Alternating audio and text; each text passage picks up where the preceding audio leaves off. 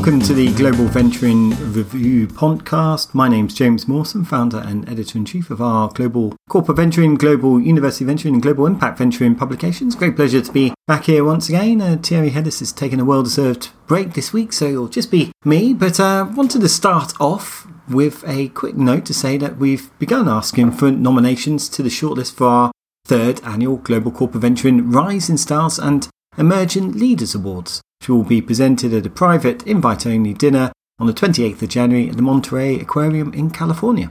For this year's awards, there are two categories open for your nomination Rising Stars, those people with less than five years' experience in the industry who have started to make a name for themselves, and CVC unit in industry for their deal sourcing and or investment skills and are on the fast track to seniority, and or the emerging leaders with more than five years' experience who could be an heir apparent in the CVC unit and are the glue in the unit.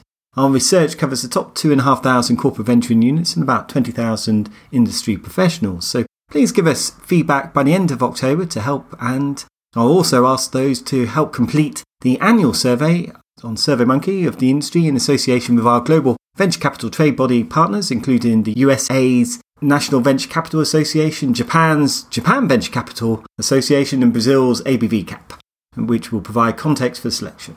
And on to people moves that we've covered in the past week.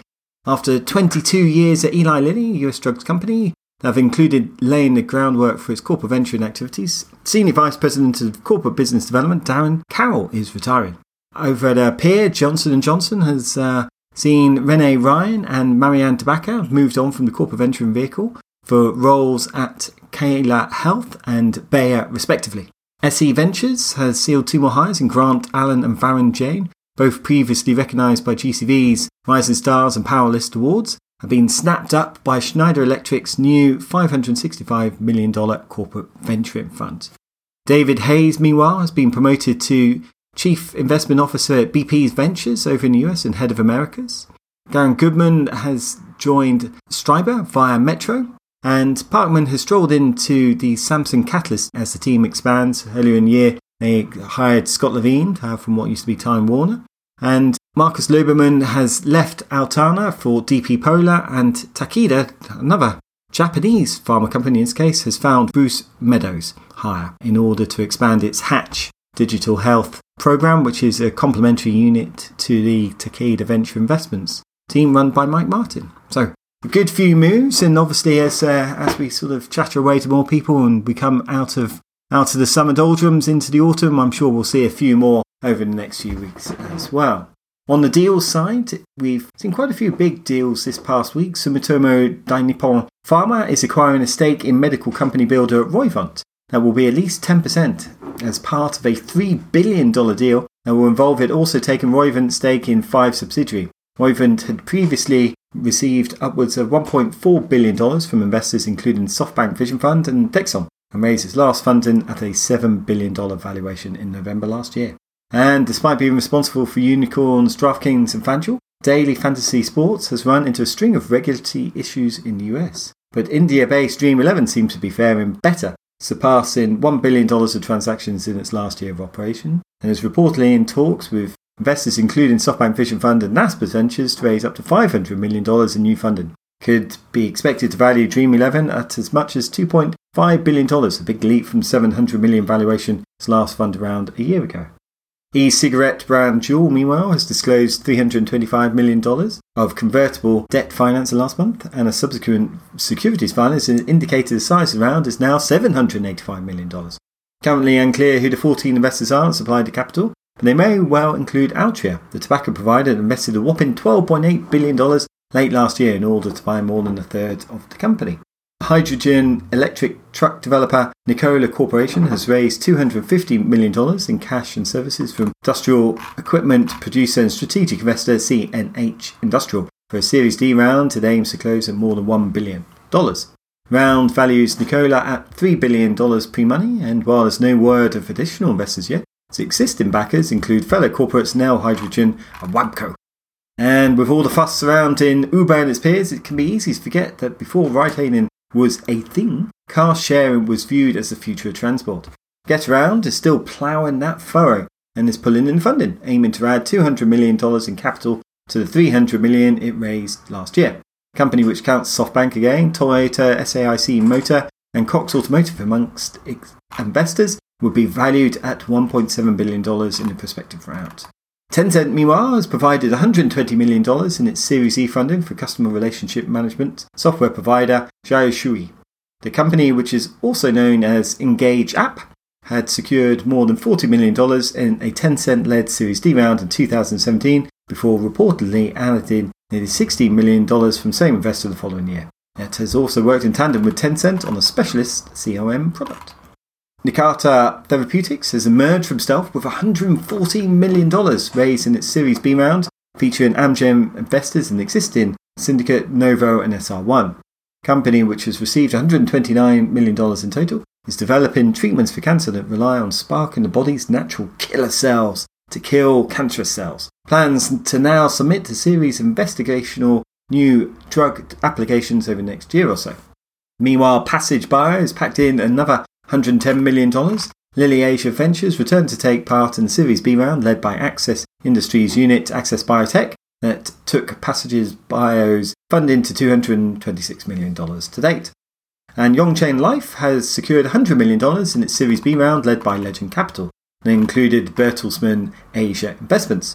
Social commerce platform, a spin off from travel services provider LY, concentrates on groceries and household goods and its early investors include Baiguojo and Tencent, in addition to BAI.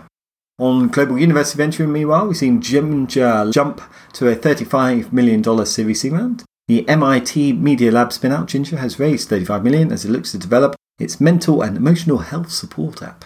Meanwhile, Achilles Therapeutics has accessed $120 million. The UCL and Francis Crick founded Achilles, and from the UK has raised the Series B funding and a reported 228 million valuation, and now look to advance its lung cancer and melanoma treatments.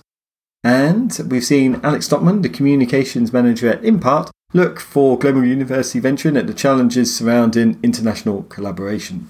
It's been a busy old week for deals. I think, in particular, we've seen a bit of controversy in terms of some of the investment rates, and there's a bit of nervousness about some of the IPOs. And on IPOs, obviously, WeWork is the the big one coming down, and people are not sure on the valuation whether it will be a down round as a as an IPO for SoftBank. This could be the second in a row, given that um, Uber, you know, had a you know highly publicised IPO a few months ago and is now trading about nearly a quarter below its IPO price. And I think, uh, given that SoftBank's invested about 10 billion or so in We Company, which owns WeWork, this could be one that uh, that really sort of causes a few more question marks about SoftBank's model and whether uh, whether we could actually see um, SoftBank get away with its second fund. So a lot riding on this uh, that company. But on the exits, we have seen some some cash runs. Vertex Pharmaceuticals has agreed to buy diabetes treatment developer Semma Therapeutics in a $950 million all cash deal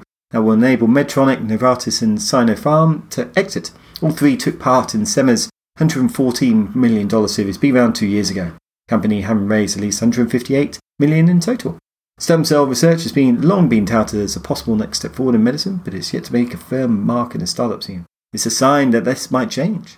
And other sort of cash purchases, we've seen data management software provider Commvault is set to pay $225 million to acquire Hedvig, a software-defined storage technology producer backed by Hewlett Packard Enterprise. Hedvig had raised 52 million since being founded in 2012, most recently receiving 21.5 million in an early 2017 round. Deal follows HPE's exit from Barefoot Networks in an acquisition by Intel in June.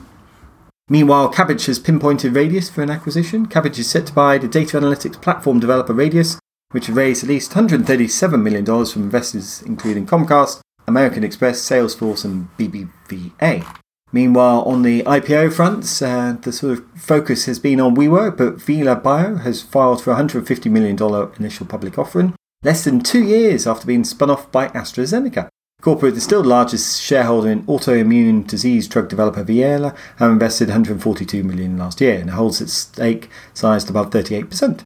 Viela has raised almost 390 million in funding according to the IPO, and WuXi AppTec backed Six Dimensions Capital is also set to score an exit through the offering. Meanwhile, Vir is veering towards the public markets. The drug developer has raised nearly $330 million earlier this year, according to IPO filing, with 110 million being supplied by SoftBank Vision Fund. So hopefully that will be a one in in the black for SoftBank. Investors in cloud security software provider Druva may be heading towards a different kind of exit as news emerged that the company plans to begin prepping an initial public offering over the course of the year. Raised nearly $330 million from backers including NTT, and the offering will be interesting to mark a relatively rare IPO exit for an India founded company. Though as Druva is now headquartered in the US, perhaps it's more a case of the exception proving the rule. Meanwhile, another company that's looking to move its uh, its uh, its IPO would be Uhuru, which is pursuing a $50 million London IPO. The uh, Japan-based Internet of Things orchestration software provider, which has been backed by SoftBank, NEC, Salesforce, Mitsui, NGK, and Dentsu, is reportedly seeking a value higher than $270 million in the IPO. And on funds, we've seen a couple. Taiwan Life has tied $50 million to the BVP Century Fund, which is managed by Bessemer Venture Partners. And DG Daiwa Ventures, the joint investment venture set up by the internet company Digital Garage and brokerage Daiwa Security, has formed a new fund called DG Lab Fund 2, and is seeking to close at 188 million. Reached a halfway point last month and has secured KDDI, Kakao, Sompo Japan, and Sumitomo Mitsui Trust as limited partners. We'll be over in Tokyo in Japan for our Asia Congress in October, but before that, week before, we're in New York for the GCV Synergize conference in New York, and we'll have academies in both of those locations before heading to Brazil. So it's going to be a busy six or so weeks, um, and then we head to Houston in the end. So do check out where we'll be and do join the academy and the conferences as you can. And obviously, don't hesitate to uh, get in touch with your nominations for the Rising Stars Emerging Leader, and we hope to get your insights through the survey. Busy start to the autumn or fall season, depending where you are in the world. Have a good week. Bye.